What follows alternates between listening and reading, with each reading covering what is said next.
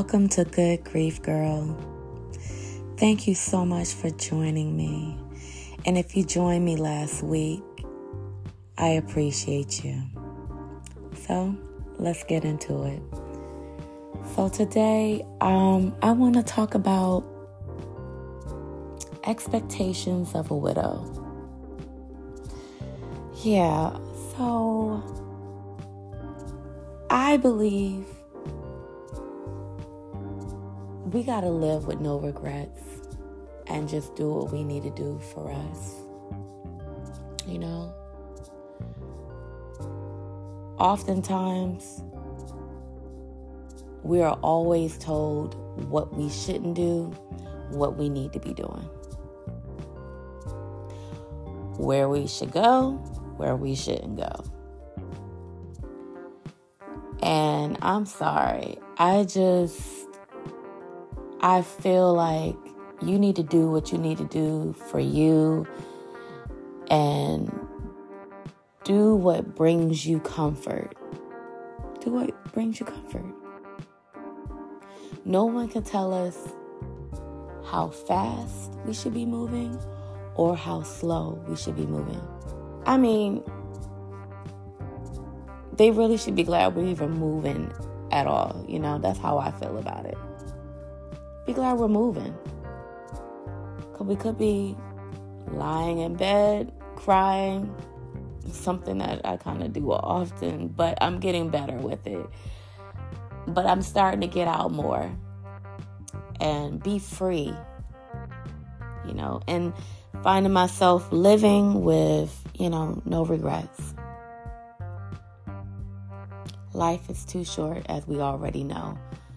So we need to just get out and just do what we need to do. I don't think no one can really tell us anything. I mean, hmm, think about it. If they're not in our shoes, they don't know what it's like to go to sleep at night alone and the person that you used to look at and speak to every day is gone. And you're telling me mm, I shouldn't date? It's too soon for you to be dating. Who are you to tell me that? You know? You do things in your own time. We can't listen to what other people say and the expectations that they place on us, closing us in. We have to free ourselves, free ourselves of the hurt, the pain, the trauma. We have to move forward. And we move forward because that's what our loved ones would want us to do. Not sit around and die slowly or die with them. We don't want to do that. I think about Nene Leakes. Everybody had so much to say about her when her husband passed.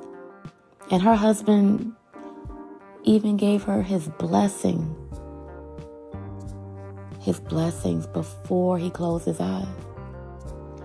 And people were just like, oh, she moved on too soon. He just was buried. He was just, he just died. I'm like, who are y'all? Y'all don't know what that woman has gone through. She needed someone. You don't know if that God sent that man to her. We cannot judge people's situations. And again, until you go through it, you know nothing. So people just shouldn't speak on things they don't know anything about. So, um, with that being said, to all my fellow widows and people that have lost loved ones and you worried about doing this and doing that, what people are going to say. People are placing expectations on you. You do what you need to do for you, for your own self gratification, for your own comfort. People are going to talk regardless. I tell you, they talked about me, and I know that for sure. I'm sure they did. You know, look at her. What is she doing? Oh, she's traveling. You know what? I, I, I mind your business. People have nothing to do with that. You do what you need to do for you. Self care is the best care. Love on yourself. And if dating is something that you want to do, do it. Thank you for joining me. Y'all be blessed.